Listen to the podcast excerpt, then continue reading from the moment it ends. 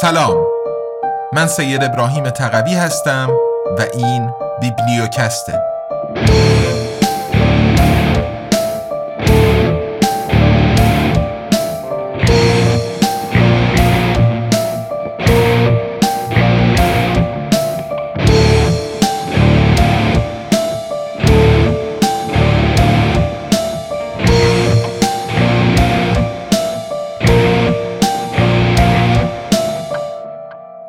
ابرقدرت ریاکار. چرا باید از زیر سایه ایالات متحده آمریکا خارج شویم؟ نوشته میشایل لودرس بازگردان سید ابراهیم تقوی قسمت سیزدهم. فصل هفتم. دولت سرکشی به نام ایران. نیت مهم است نه واقعیت ها حتی در پرونده قتل. هواپیما تأخیر داشت. جوخه ترور مستقر در یک مرکز عملیات پهپادی جایی در ایالات متحده احتمالاً متصل شده از طریق پایگاه نظامی رامشتاین در راینلند فالز با یک پایگاه پهپادی آمریکا احتمالاً در کویت داشت عصبی می‌شد. ایرباس 320 متعلق به هواپیمایی سوری Cham Wings Airlines با شماره پرواز 6 کیو 501 قرار بود در ساعت 19 و 30 دقیقه روز دوم ژانویه 2020 دمشق را به مقصد بغداد ترک کند. ولی هواپیما در موقعیت پارک مانده بود. مسافرش که قرار بود کشته شود هنوز سوار نشده بود. زمان داشت از دست می رفت. یعنی قرار بود حمله برنامه ریزی شده شکست بخورد؟ اما سه ساعت بعد چندین خودرو روی باند ظاهر شدند. سرلشکر قاسم سلیمانی یکی از عالی رتبه ترین مقامات نظامی ایران و معتمد نزدیک رهبر انقلاب خامنه ای سوار هواپیما شد. اندکی بعد هواپیما برخاست و در ساعت 36 دقیقه بامداد 3 ژانویه در فرودگاه بین المللی پایتخت عراق به زمین نشست. نخستین کسانی که از هواپیما پیاده شدند سلیمانی و همراهانش بودند.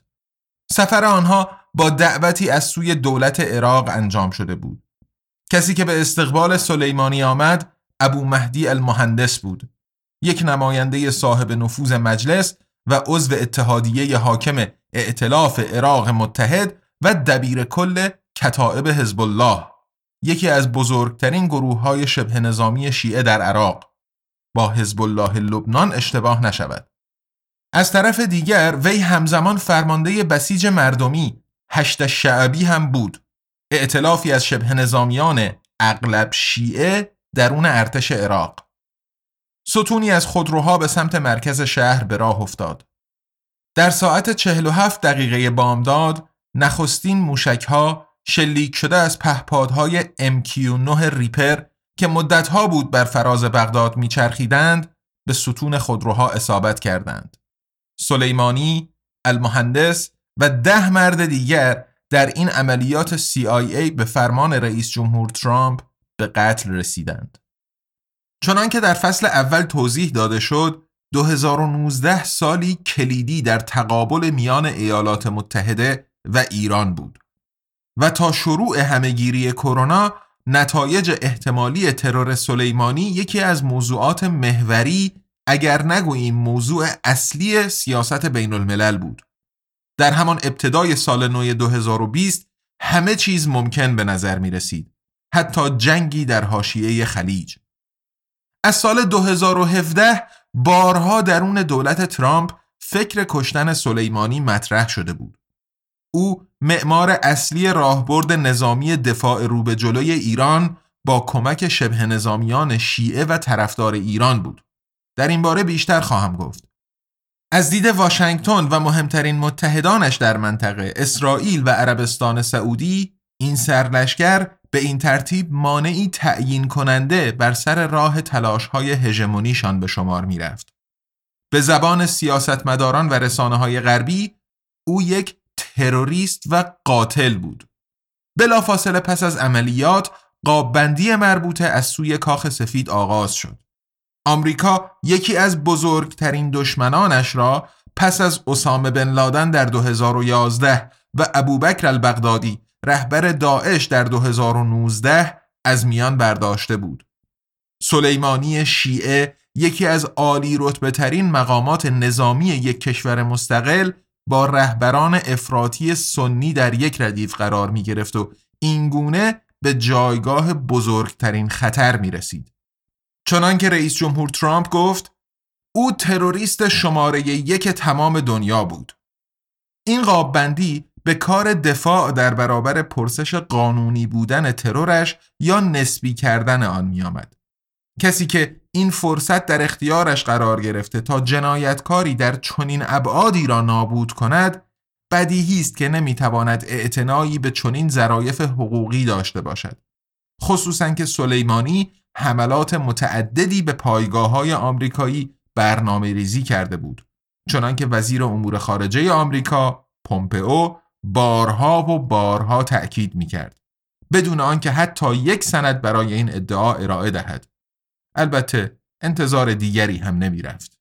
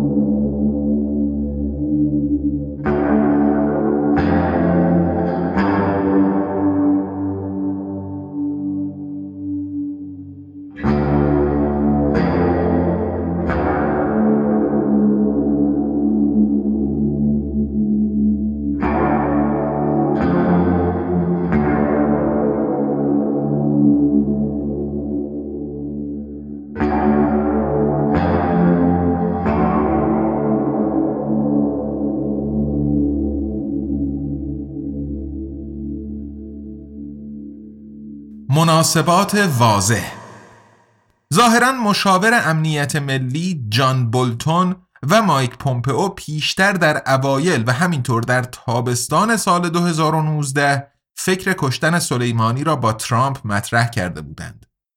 از پیشبرندگان اصلی این فکر دیوید وورمسر بود یکی از معتمدین نزدیک بولتون این شخص ارزش بررسی بیشتر را دارد چرا که نفوذ همچنان گسترده نومحافظ کاران نئوکانها را در کاخ سفید حتی در دولت ترامپ به خوبی نمایش می دهد. چنانکه کسب و کار ورمسر زاده سوئیس و تحصیل کرده علوم سیاسی نشان می دهد فاجعه عراق که بخش اعظم مسئولیتش به عهده این ایدئولوگ های افراطی بود به هیچ عنوان مهر پایانی بر عمر سیاسیشان نبود. ورمسر کارش را در دهه 1990 آغاز کرد. ابتدا در میان صفوف بزرگترین گروه لابی طرفدار اسرائیل در ایالات متحده آیپک دقیق تر بگوییم در اندیشکده متعلق به آن انستیتوی سیاست خاور نزدیک در واشنگتن. در 1996 او یکی از نویسندگان مقاله ای تیز بود با عنوان یک بازنگری کامل. راهبردی جدید برای امنیت قلمرو این مقاله با همکاری یک اندیشکده اسرائیلی نزدیک به نخست وزیر جدید بنیامین نتانیاهو نوشته شده بود. در آن نویسنده ها خواهان حملات پیش دستانه به رقبا و دشمنان ژئو استراتژیک آمریکا و اسرائیل شده بودند. با تمرکز بر پایین کشیدن صدام حسین از قدرت در عراق. در 1999 ورمسر کتابی منتشر کرد با عنوان متحد ستم ناکامی آمریکا در شکست صدام حسین در این کتاب او با اضطرار هشدار می‌داد سلاحهای شیمیایی، بیولوژیکی و حتی اتمی ستونهای رژیم صدام هستند. اگر ایالات متحده او را سرنگون نکند، خطرات عراق صدام دیر یا زود دیگر قابل کنترل نخواهند بود. با چنین سابقه ای ورمسر مشاور خاور نزدیک یکی از بزرگترین همدلان دولت بوش یعنی معاون رئیس جمهور دیکچنی شد. در جریان آماده سازی برای جنگ عراق که ورمسر نقشی اساسی در ابعاد ایدئولوژیک و پروپاگاندایش داشت با جان بولتون هم آشنا شد که آن زمان معاون وزیر امور خارجه در کنترل تسلیحات و امنیت بین الملل بود. بی توجه به ویرانی های این جنگ، ورمسر در دور دوم ریاست جمهوری بوش از 2005 پروژه بزرگ بعدی نئوکانها را دنبال می کرد. تغییر رژیم در سوریه و در ایران. به سراحت و همنوا با برادر اعتقادیش نورمن پودورتس در سال 2007 در مصاحبه با روزنامه بریتانیایی دیلی تلگراف گفت آمریکا باید رژیم‌های ایران و سوریه را نابود و از هر فرصتی برای پیشبرد یک تغییر رژیم در سوریه و ایران استفاده کند. چرا که چنانکه ورمسر می‌گوید وقتی که شروع به شلیک کردیم باید آمادگی آن را هم داشته باشیم که کار را به انتها برسانیم ولی ظاهرا اشتهای دولت بوش برای ماجراجویی های نظامی بیشتر کور شده بود با توجه به چنین گفته های سریح و واضحی از افراد تأثیرگذار شگفتانگیز است که روایت های سیاسی و رسانه‌ای درباره سوریه اینجا در آلمان این گونه به این شکل بدیهی رواج پیدا می کنند. انگار که مسئله سیاست غرب در آنجا از زمان شروع خشونت ها در 2011 فقط و فقط حفظ حقوق اولیه بشر بوده است. ولی اگر با واقع بینی نگاه کنیم وضعیت درگیری ها به کل متفاوت است. اگر رژیم سوریه در جبهه غرب بود اسد می توانست هر قدر که بخواهد هر کس را که بخواهد سلاخی کند مانند مثلا ولیعهد سعودی در یمن جنایتکاران تکیه زده به مناسب قدرت در این منطقه کم نیستند و اکثرشان بهترین دوستان واشنگتن و همینطور بروکسل یا برلین حساب می شوند. پس از وقفه ای در دوران اوباما ورمسر به عنوان مشاور غیررسمی دولت ترامپ دوباره به عرصه بازگشت. در ماههای می و ژوئن 2019 او چندین تفهیم نامه برای مشاور امنیتی جان بولتون تنظیم کرد.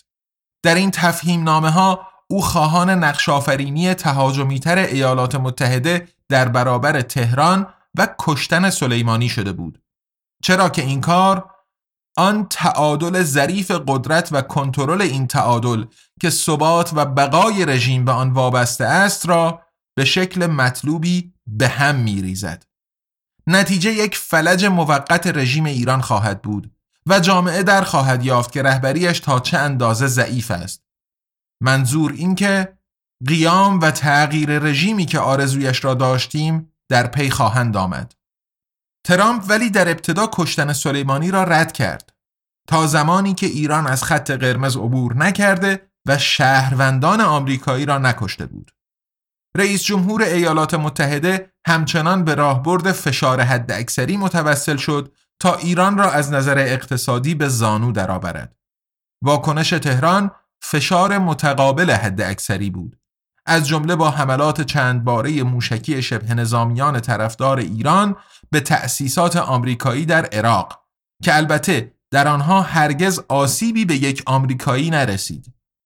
چنانکه نیویورک تایمز نوشت این حمله ها بیشتر اعصاب خورد کن بودند تا ویرانگر.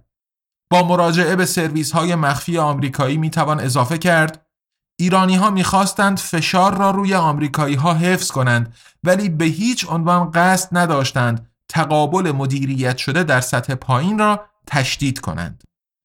ولی این اتفاق در 27 دسامبر 2019 رخ داد. هنگامی که به روایت نیویورک تایمز یک کارمند غیر نظامی آمریکایی ناخواسته در موشکباران یک پایگاه نظامی آمریکایی عراقی در کرکوک در شمال عراق کشته شد.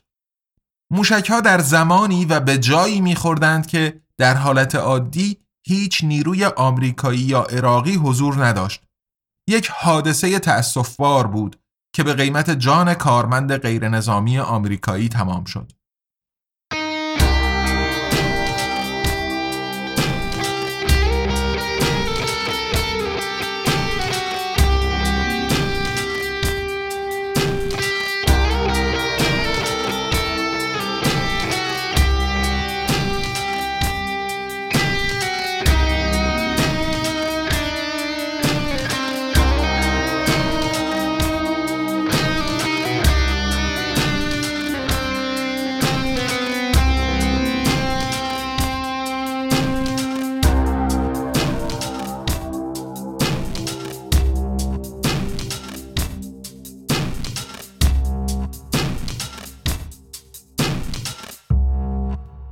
سال نو مبارک. در بیانیه‌ای که در پی این حادثه از سوی ائتلاف نظامی به رهبری ایالات متحده در عراق برای جنگ علیه دولت اسلامی منتشر شد به این پرسش پاسخی داده نشده بود که چه کسی موشک مرگبار را شلیک کرده بود. تازه چند روز بعد از آن بود که نمایندگان دولت در واشنگتن شبه نظامیان طرفدار ایران کتائب حزب الله را مسئول حمله و به طبع آن قتل شهروند آمریکایی معرفی کردند. خط قرمز تعیین شده از سوی رئیس جمهور ترامپ حالا هر طور که نگاه می کردیم شکسته شده بود. و پس از آن ضربه ها یکی در پی دیگری فرود آمدند. در 29 دسامبر ارتش ایالات متحده به تلافی حملات دفاعی علیه مواضع کتائب حزب الله در عراق و سوریه اجرا کرد که در طی آنها بنابر اظهارات رسمی عراقی 25 یا بیشتر از مبارزانشان کشته و 55 تن دیگر زخمی شدند. در پی این حملات تظاهرات کنندگان و شبه نظامیان حامی ایران در 31 دسامبر به حلقه بیرونی منطقه به شدت محافظت شده سفارت ایالات متحده در بغداد هجوم بردند. در ورودی سفارت را شکستند و بخشی از محوطه بیرونی را به آتش کشیدند. خود سفارت که توسط یک گردان صد نفره از تفنگدارهای دریایی محافظت می‌شد از حمله در امان ماند. هیچکس حتی تلاش نکرد به آن حمله کند. ظاهرا با دخالت حکومت ایران آخرین معترضین محاصره سفارت را در روز سال 9 2020 به پایان رساندند. با لحن آشنای همیشگی رئیس جمهور ترامپ در روز 31 دسامبر توییت کرد ایران حمله ای به سفارت ایالات متحده در عراق ترتیب می دهد. آنها از هر نظر مسئول خواهند بود و معاخزه خواهند شد اگر جان انسانی از دست برود یا خسارتی به هر یک از پایگاه های ما وارد شود. آنها با حروف بزرگ بهایی بسیار سنگین خواهند پرداخت. این یک هشدار نیست بلکه یک تهدید است. سال نو مبارک. در روز دو ژانویه 2020 یک روز پیش از ترور سلیمانی وزیر دفاع آمریکا مارک اسپر اعلام کرد که اینجا و آنجا شواهدی وجود دارد که ایران یا گروه های حامی ایران برای حملات بعدی به منافع ایالات متحده در منطقه می توانند در پی طرح ریزی باشند. به محتوای بیانیه باید توجه کرد. صفر است. با این وجود وقتی اتفاق افتاد ما واکنش نشان می دهیم و اشاره کنیم اگر شواهدی در این باره به دست ما برسد پیش دستانه اقدام خواهیم کرد برای حفظ جان نیروهای آمریکایی و جانهای آمریکایی. دوباره اینجاست. پیش دستی شگفتانگیز مثل جنگ عراق 2003 هدنگ سیاه یک هیچ بزرگ.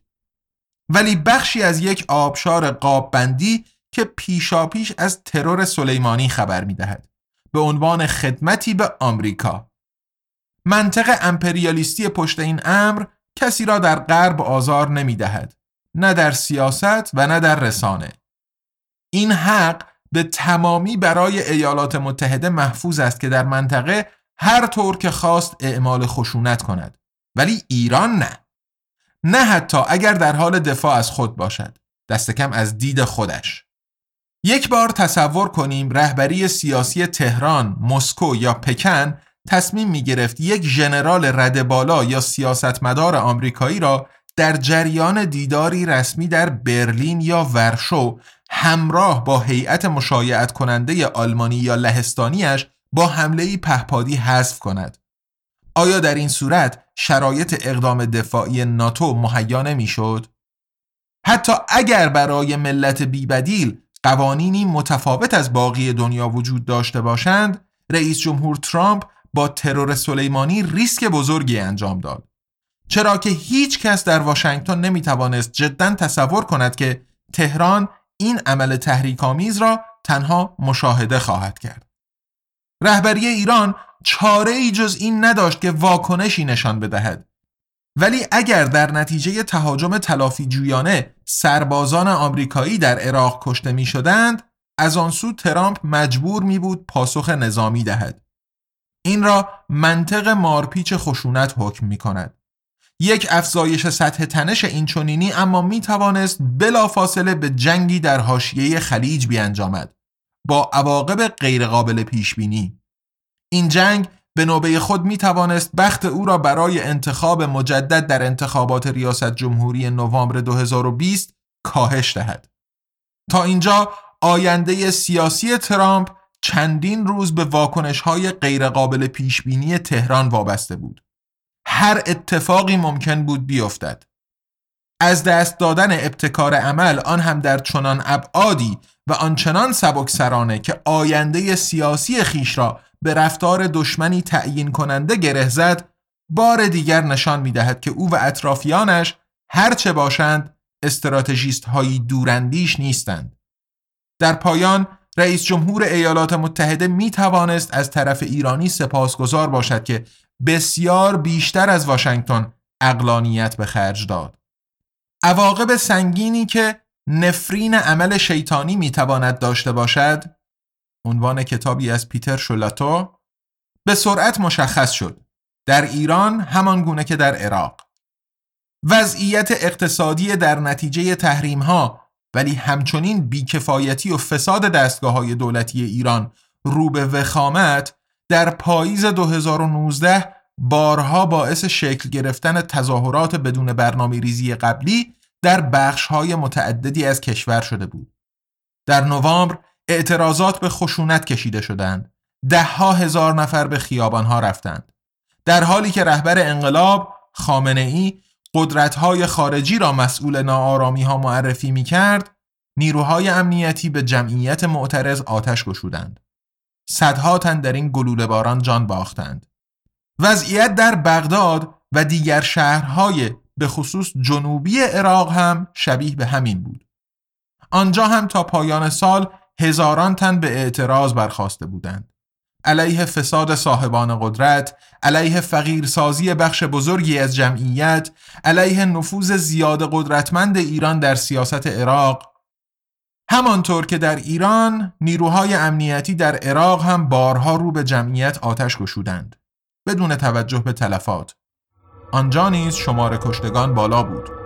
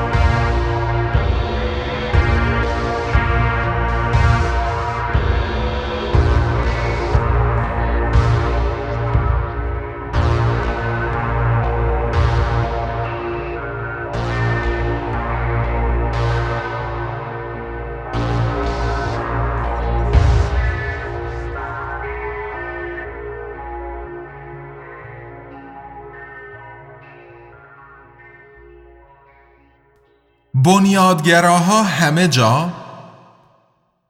تو گویی کسی دکمه ای را فشار داده باشد وضعیت سیاست داخلی در هر دو کشور عملا یک شبه از این رو به آن رو شد. در نتیجه حمله پهپادی مرگبار. در عراق اعتراضات بدون برنامه و بخشی خشونتآمیز علیه حضور نظامی ایالات متحده شکل گرفت. خشمگین از ترور سلیمانی و نماینده مجلس ابو مهدی المهندس مجلس عراق در روز 5 ژانویه خواهان خروج تمامی 5500 سرباز آمریکایی از عراق شد. ریشه این مطالبه را بیشتر باید در التهاب فضا و عزت نفس جستجو کرد تا آنکه جدیش گرفت. با توجه به مناسبات موجود قدرت امکان اعمالش وجود نداشت. واشنگتن عراق را به صورت بالقوه به عنوان منطقه‌ای برای پیشروی علیه ایران در نظر دارد و ابدا در فکر ترک آن نیست. با اینکه هدف رسمی مبارزه با داعش است. در بهترین حالت ممکن است دولت آمریکا حاضر به کاهش حضور نظامیانش باشد یا به منتقل کردن چند صد تا از سربازهایش به کشورهای همسایه. برای دوباره فرمان بردار کردن دست نشانده ها در بغداد ترامپ تهدید کرد. اگر لازم بشود ما چنان تحریم هایی علیهشان وضع خواهیم کرد که مانندش را هرگز ندیده باشند. در مقایسه با آنها تحریم های علیه ایران خیلی نرم به نظر خواهند آمد. علاوه بر این بغداد باید همه هزینه هایی را پس می‌داد که آنها از 2003 در زیر ساخت های عراق سرمایه گذاری کرده بودند. منظور از آنها بیش از همه پایگاه های نظامی مورد استفاده آمریکا بود. در ایران هم اعتراضات علیه رژیم به یک باره تمام شدند. در عوض آنچه از مراسم ازاداری برای سلیمانی برداشت می‌شد شانه به شانه یکدیگر دادن حاکمان و بخش های بزرگی از جمعیت بود. مراسم خاکسپاری سه روز طول کشید. جسد ابتدا از بغداد به نجف و کربلا برده شد. شهرهای مقدس شیعیان در جنوب عراق سپس به اهواز و شهر زیارتی مشهد در ایران. آنجا در استان خوزستان که اهواز در آن قرار دارد سلیمانی در جنگ ایران و عراق نخستین تجربیات نظامیش را کسب کرده بود. صدها هزار نفر در تشییع جنازه شرکت کردند. در تهران بیش از یک میلیون نفر تابوت او را مشایعت کردند. از زمان مرگ رهبر انقلاب خمینی در 1989 دیگر جمعیتی در این ابعاد به خیابانهای شهرهای بزرگ ایران نیامده بود. بیشترشان به میل خود آمده بودند بدون اجبار. برای اروپایی ها فهم این مسئله دشوار است چرا که روایت های سیاسی و رسانه ای از ایران اینجا به ندرت به چیزی بیش از یک بنیادگرایی ملاهای اقراق شده در حد دیونمایی می‌پردازند ولی تصاویر تلویزیونی در درجه اول ازادارانی آرام را نشان می‌دادند. قاسم سلیمانی سخنگویی بزرگ برای مردم بود. یک جورهایی ستاره پاپ اصحاب قدرت. از یک سو به خاطر کاریزما و سبک زندگی سادهش. او عقبه معمولی داشت. پدر و مادرش کشاورز بودند. ولی او هرگز ریشه هایش را انکار نکرد. کاملا برعکس. و همین همدلی قشری را که در ایران مستضعفین و محرومین خوانده می‌شوند برایش به ارمغان آورد. از سوی دیگر به خاطر سابقه نظامیش با شروع تهاجم عراق به ایران در 1980 سلیمانی به پاسداران انقلاب ملحق شد. نیروی نظامی نخبه ایران. به خاطر توانایی های راهبردی نظامی شجاعت و موفقیت های دنبالدارش در میدان نبرد پیشرفتش سریع بود. در 1998 او به فرماندهی نیروی قدس منصوب شد. بخشی از پاسداران انقلاب که مسئول عملیات های برون مرزی است. وظیفه این نیرو همان دفاع رو به جلوی ایران است که پیشتر از آن صحبت کردیم با کمک شبه نظامیان شیعه و حامی ایران در کشورهای همسایه. از چشمانداز غربی قاب بندی شده اینها او را به تروریست و قاتل تبدیل می کنند. از دید اکثریت ایرانی ها ولی او زندگیش را وقف دفاع از کشورش کرده و در آخر هم به شهادت رسیده است. این برداشت متفاوت را کسی می‌فهمد که با تاریخ آشنا باشد. همه جنگ هایی که پارس تغییر نام به ایران در 1935 از شروع سلسله قاجار در 1779 داشته جنگ هایی برای دفاع از سرزمین خود بوده است. طرف های جنگ تا 1945 مستقیم یا غیر مستقیم دائما روسیه و بریتانیای کبیر بودند. آخرین بار در قالب تهاجم انگلو شوروی 1941 در جریان جنگ جهانی دوم. کم و بیش همه این درگیری های مسلحانه به ایران تحمیل شدند. این بر روان یک ملت تأثیر می‌گذارد. فراتر از دفاع سرزمینی و تأمین مرزها این کشور قرن هاست از زمان قاجار که هیچ سیاست گسترش نظامی در پیش نگرفته است. روایت های اینجایی شاید ایران امروز را ریشه همه شرارت ها بدانند ولی ایران در 1980 به عراق حمله نکرد بلکه برعکس با اطلاع و مجوز ایالات متحده و کشورهای عرب حاشیه خلیج صدام حسین به کشور همسایه یورش برد و ایران ایالات متحده را تهدید به ویرانی نکرده است بلکه بیشتر امپراتوری آن قدرت منطقه ای را که بر منافع و اندیشه های غربی گردن نمی نهد. حضور صدها هزار نفر در مراسم ازاداری نشانگر حوثهای بنیادگرایانه نیست بلکه نشانه آگاهی از تاریخ خود تاریخ ایران است. ولی این مسئله معمولا کمتر ذهن ترانس آتلانتیکی ارزش محور را عمیقا به خود مشغول می کند با همان نوای از مدتها پیش آشنا مثلا در اف آمده است صدها هزار نفر از وفاداران به رژیم تهران این هفته به خیابانها آمدند. ولی این چیزی نیست در حکومتی که در پروپاگاندا استاد است. آن کسی که قاب بندی را به جای تحلیل جا می‌زند هم در پروپاگاندا استاد است.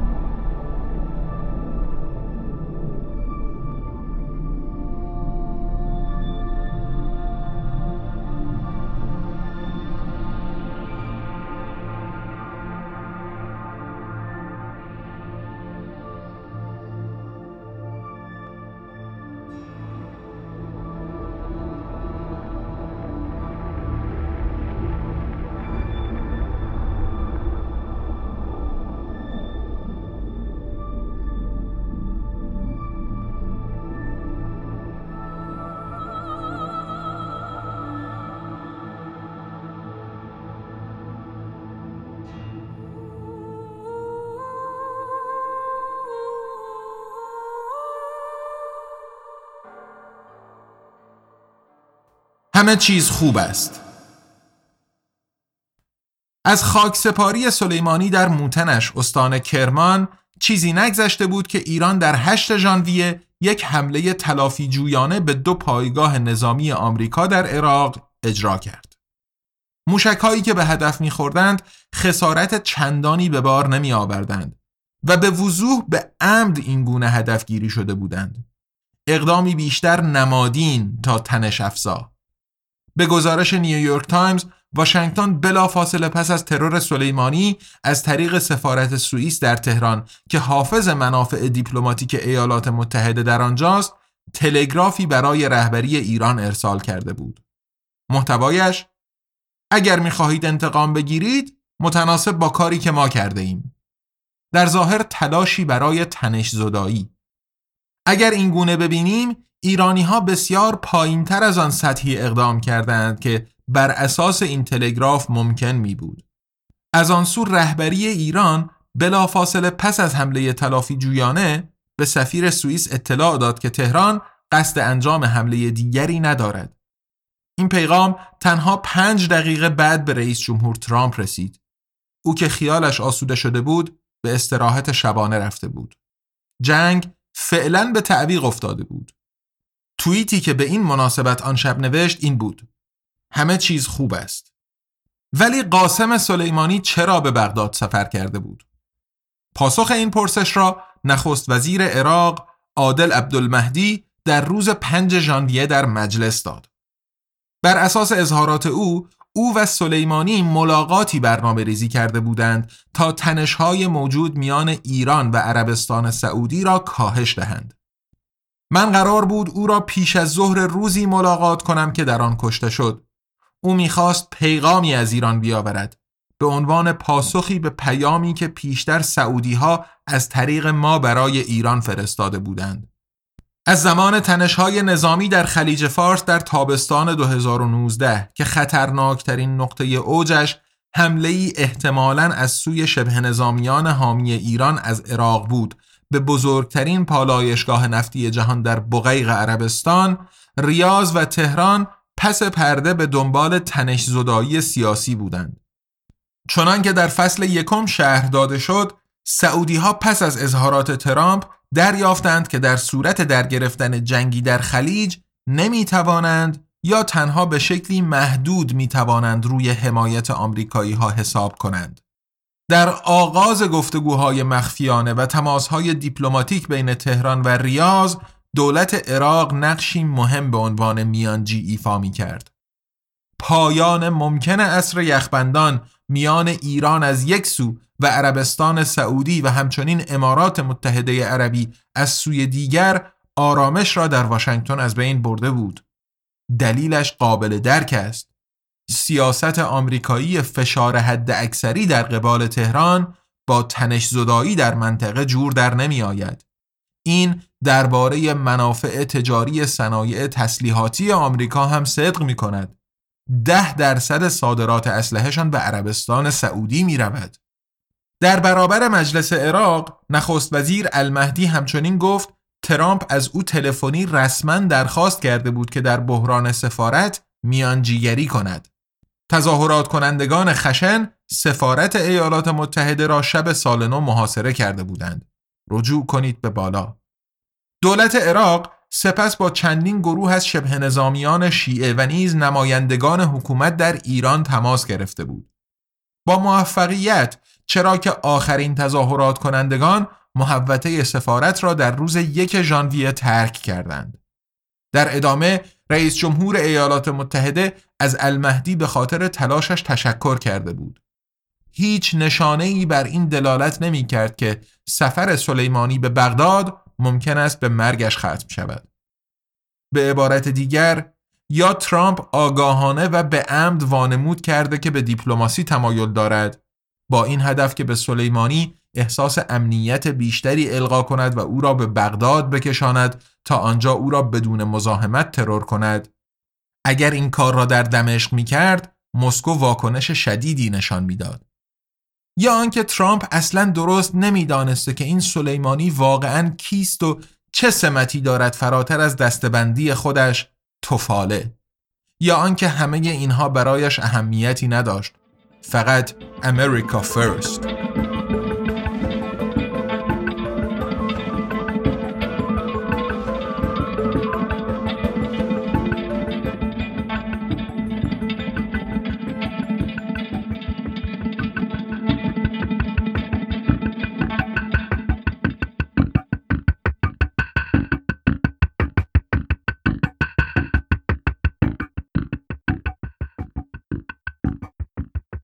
پومپئو یک جنتلمن به تمام معنا. نکته جالب توجه واکنش پومپئو وزیر امور خارجه ایالات متحده به گفته های المهدی بود. ادعاهایی که غیر معمول بودند زیرا زیر ها معمولا سریع حرف نمی‌زنند.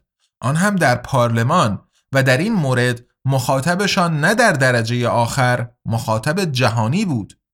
اینکه نخست وزیر عراق با این وجود چنین کرد بدون شک به حفظ ظاهر هم مربوط بود یک دولت خارجی را سخت بتوان بیش از این تحقیر کرد که در درون مرزهای حاکمیتش با تصمیمی از سوی بالاترین رده ها مرتکب قتلی با عواقب احتمالا دراماتیک شد. عراق شکننده از یک جنگ خلیج سنی ها علیه شیعه ها احتمالا از نظر سیاسی جان به در نخواهد برد. بنابراین واکنش پومپئو این بود که توضیحات المهدی را به سخره بگیرد. مدرکی هم وجود دارد که هر چند محو بتواند بر این دلالت کند که این جنتلمن این دیپلمات به تمام معنا قاسم سلیمانی به بغداد سفر کرده تا خیلی جدی یک مأموریت صلح را دنبال کند چون این دروغهایی را به اندازه کافی شنیده ایم. بدون شک پومپئو از امور مربوط به دروغ و پروپاگاندا به بهترین شکل سر در می آورد. به عنوان رئیس CIA 2017 و 2018 وقت و انرژی بسیاری صرف آن کرد که ارتباطات ناموجود میان القاعده و تهران را خلق کند. دقیقا همان نمایشنامه ای که پیش از جنگ عراق سال 2003 اجرا شد. زمانی که واشنگتن همه ابزار موجود را به کار گرفت تا ارتباطات ناموجود میان صدام حسین و اسامه بن لادن را اثبات کند. تا اینجا محتوای صحبت مایک پنس معاون رئیس جمهور هم هماهنگ بود. وقتی قتل سلیمانی را اینگونه توجیه می کرد که او در سفر مخفیانه ده تن از دوازده تروریستی به افغانستان مشارکت داشته بود که حملات تروریستی 11 سپتامبر را در ایالات متحده اجرا کرده بودند. این تئوری توطئه خام دستانه است. فیک نیوز خالص. دولت ترامپ خوب می‌داند که سلیمانی و آمریکا سالها با هم همکاری کردند. اول از همه پس از 11 سپتامبر وقتی که تهران در فراهم آوردن مقدمات سقوط طالبان به آمریکایی ها کمک کرد. یک مورد اینکه ایران آسمانش را به روی هواپیماهای باربری آمریکا گشود. مورد دیگر اینکه سلیمانی نقشی محوری در متحد ساختن گروه های متخاسم مجاهدین و ائتلاف شمال مسعود تاجیک داشت. این اتحاد سپس تبدیل به متحد آمریکا در محل برای سقوط طالبان در اکتبر 2001 شد. همکاری میان تهران و واشنگتن در افغانستان زمانی به پایان رسید که رئیس جمهور بوش جمهوری اسلامی را در ژانویه 2002 در محور شرارت قرار داد. فرصت نزدیکی دوباره در عراق پیش آمد. آنجا که ایالات متحده و ایران همراه هم علیه دولت اسلامی می جنگیدند. هرچند به ندرت دوشا دوش هم مانند سپتامبر 2014 در جریان محاصره آمرلی شهری کوچک با جمعیت ترکمن شیعه در 170 کیلومتری شمال بغداد. از آنجا که بیم آن می‌رفت که داعش به شهر هجوم ببرد و ممکن بود ساکنینش را قتل عام کند سربازان ایرانی و آمریکایی با هم به سوی آمرلی پیشروی کردند. با حمایت هوایی هر دو طرف ایرانی و آمریکایی فرمانده این عملیات سلیمانی بود.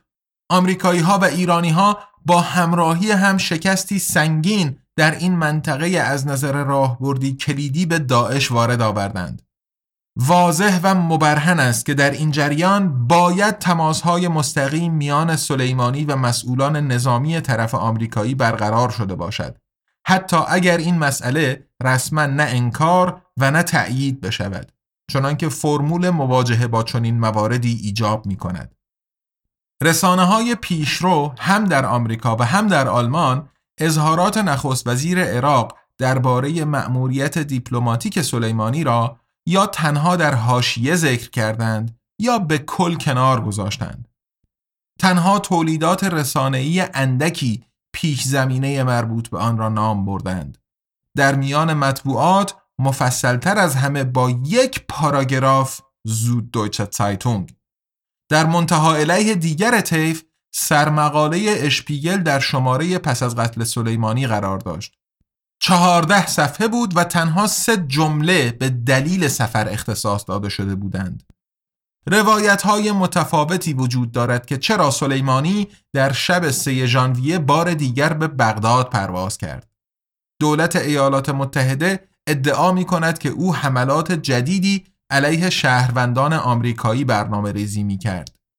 نخست وزیر موقت عراق اما می‌گوید که ژنرال می‌خواسته با او درباره یک پیشنهاد صلح از سوی عربستان سعودی گفتگو کند.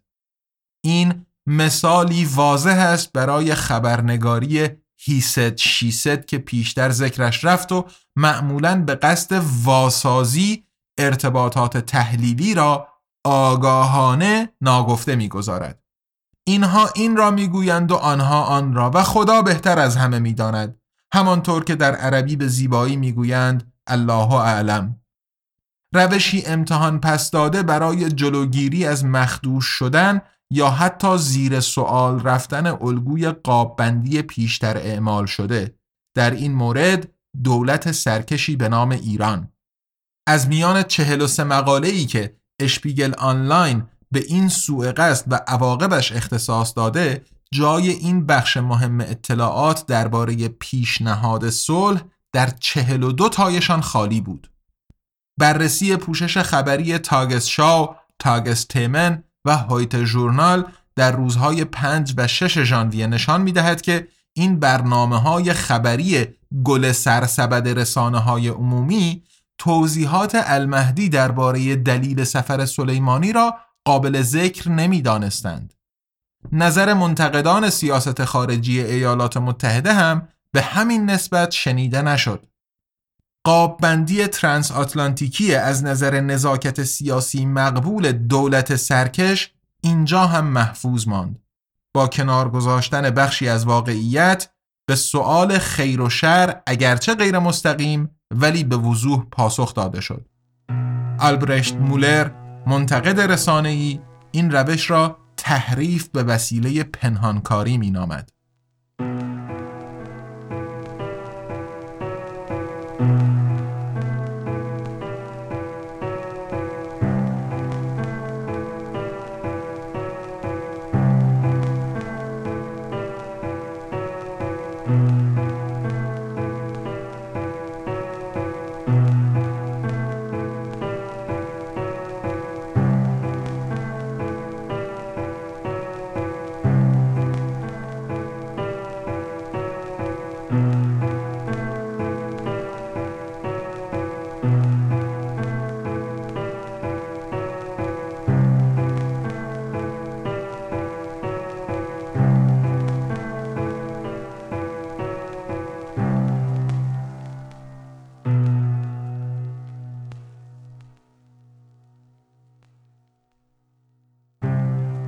آنچه شنیدید قسمت سیزدهم کتاب ابرقدرت ریاکار نوشته میشائل لودرس بود که با ترجمه و صدای من سید ابراهیم تقوی تو فصل دوم پادکست بیبلیوکست میشنوین.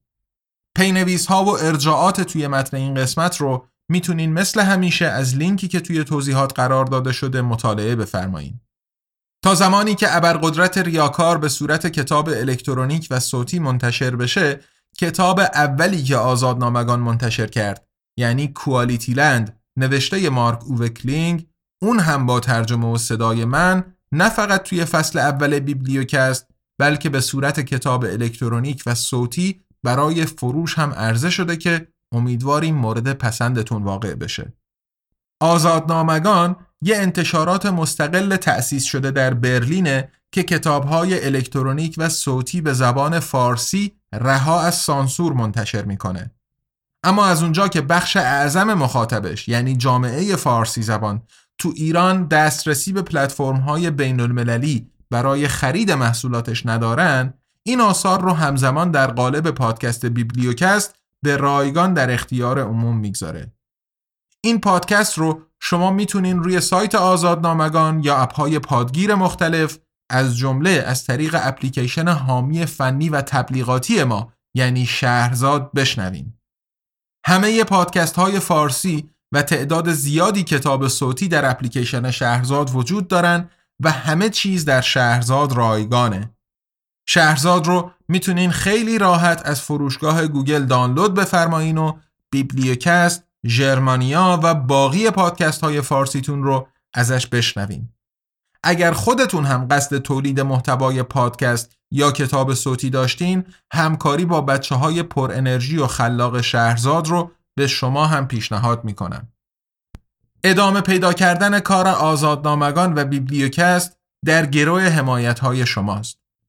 اگر از بیبلیوکست خوشتون اومده و دوست دارین که ما بتونیم در ادامه کتابهای بیشتر و بیشتری رو به این شیوه در اختیارتون قرار بدیم آزادنامگان رو توی اینستاگرام، توییتر یا کانال تلگرام دنبال کنین و به دوستان و آشنایانتون هم معرفی بفرمایین.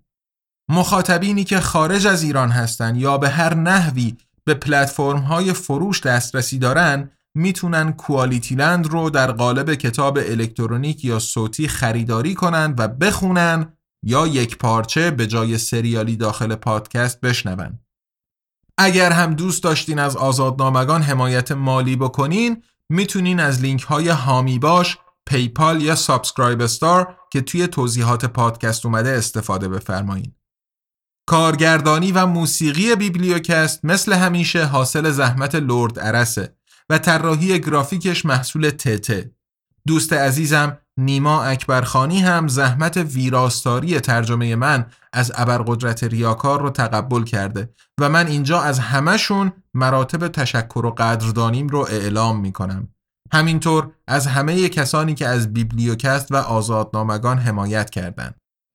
ما دو هفته دیگه با قسمت چهاردهم ابرقدرت ریاکار در خدمتتون خواهیم بود. تا اون موقع حسابی از خود و اطرافیانتون مراقبت کنین چون ما دوست داریم شما حالا حالاها همراه ما باشیم تا براتون کتاب منتشر کنیم و بخونیم. ارادتمند تقوی.